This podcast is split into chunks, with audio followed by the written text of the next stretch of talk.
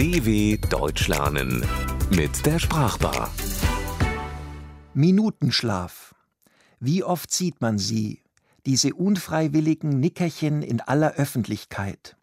Sieht nicht sehr elegant aus, denken wir uns, mal voll Mitleid, mal mit Schadenfreude. Ganz langsam fallen auch uns die Augen zu. Man sieht das ja öfters, in der Metro, im Bus, im Zug.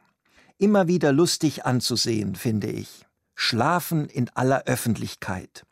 Etwas so Intimes vor den Augen der anderen. Und diese Verwandlung. Gerade noch der seriöse Herr, der Geschäftsmann, der wichtig in seinen Dokumenten blättert. Dann lehnt er sich zurück, will sich einen Moment ausruhen, schon fallen ihm die Augen zu.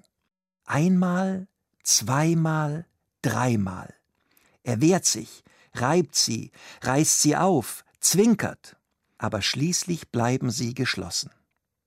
Und langsam, ganz langsam geht der Mund auf, leises Pfeifen, leicht lächerlich, ein Kurzzeitpenner, und alle können zusehen. Gleich, in drei Sekunden oder drei Minuten, wird er aufwachen und sich fragen, bin ich eingenickt? Hat das jemand bemerkt? Keine Antwort. Er wird es nie erfahren. Denn wenn er die Augen aufmacht und sich umsieht, schauen alle anderen längst wieder weg, als wäre nichts gewesen. Und er, er wird beruhigt in seine Rolle zurückschlüpfen, der ernste Geschäftsmann, der wichtig seine Papiere studiert. Man spürt da immer so einen kleinen Hauch von Schadenfreude grinst und hofft dabei, selbst eine bessere Figur zu machen, wenn es einen wieder mal selbst erwischt. Ich mag das eigentlich. Nicht vor aller Augen, aber manchmal hat man ja im Bus oder Zug eine ganze Zweierbank alleine und kann es sich, Kopf am Fenster, gemütlich machen.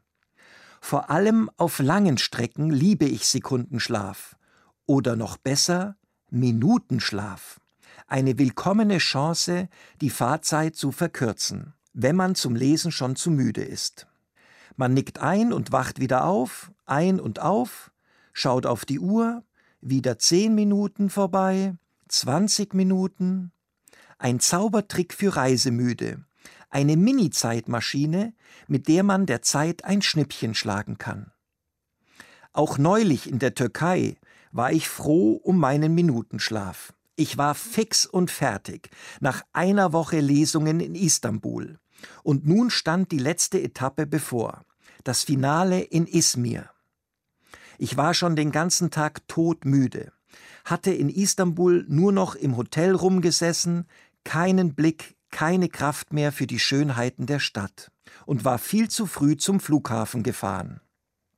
Dort schlug ich die arme Zeit dann mit Internet und einer Zeitung tot nach einer Ewigkeit endlich Boarding Turkish Airways nach Izmir. Schon beim Einsteigen wollte ich nur noch in mein Bett dort. Dazwischen lag aber noch der nervige Flug, idiotisches Warten auf den Koffer, ein Bus zum Hotel, der nur alle halbe Stunde fährt. Immerhin, der Flug ist wirklich kurz, gerade mal 50 Minuten. Trotzdem war ich heilfroh um meinen Minutenschlaf. Kaum hatte ich Platz genommen, Fensterplatz, nachbarlos, der Idealfall, spürte ich ihn auch schon. Ganz leise kam er, übermannte mich. Ein angenehm wohliges Gefühl. Meine Zeitung rutschte auf dem Boden, egal. Ich würde den Imbiss verpassen, schade, ich hatte ein wenig Durst, aber auch egal. Nur schlafen, Dunkelheit, weg sein. Es gelang mir auch. Nur ab und zu erwachte ich für Sekunden, das sanfte Vibrieren des Flugzeugs, das leise Summen der Motoren, das ferne Raunen der Stimmen, ein Wiegenlied, ein Schlaflied. Herrlich dieser Trick, und wie gut er funktionierte, und Augen wieder zu und weiter in die Nacht hinein, im Nu über Entfernungen, für die man früher noch Tage gebraucht hatte, Wochen, damals die Griechen, die Römer, die Araber.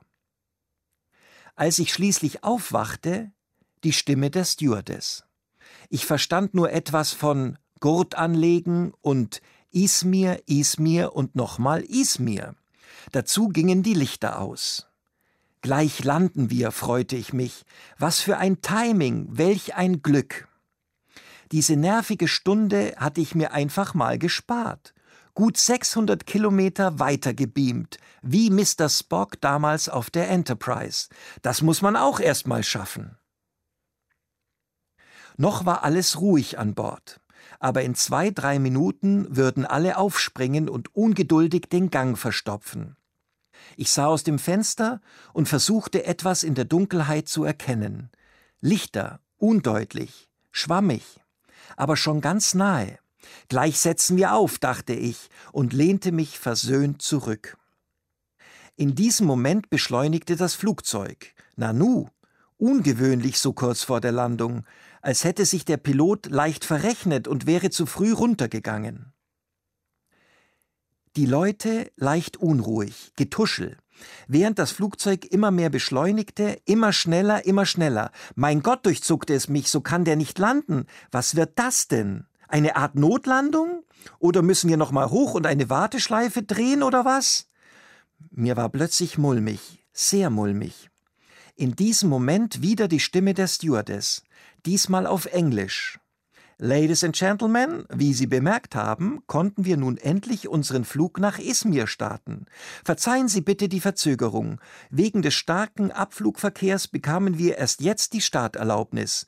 Die Flugzeit nach Izmir beträgt 55 Minuten.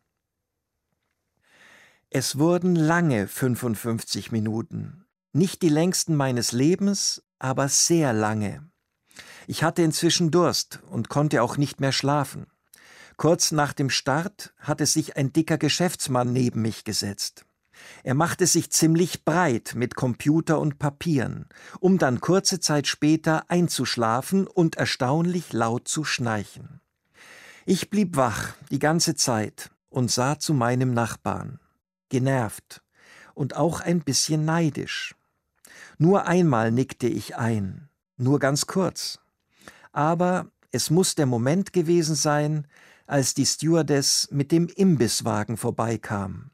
Vor meinem Nachbarn jedenfalls stand plötzlich ein großes kaltes Bier.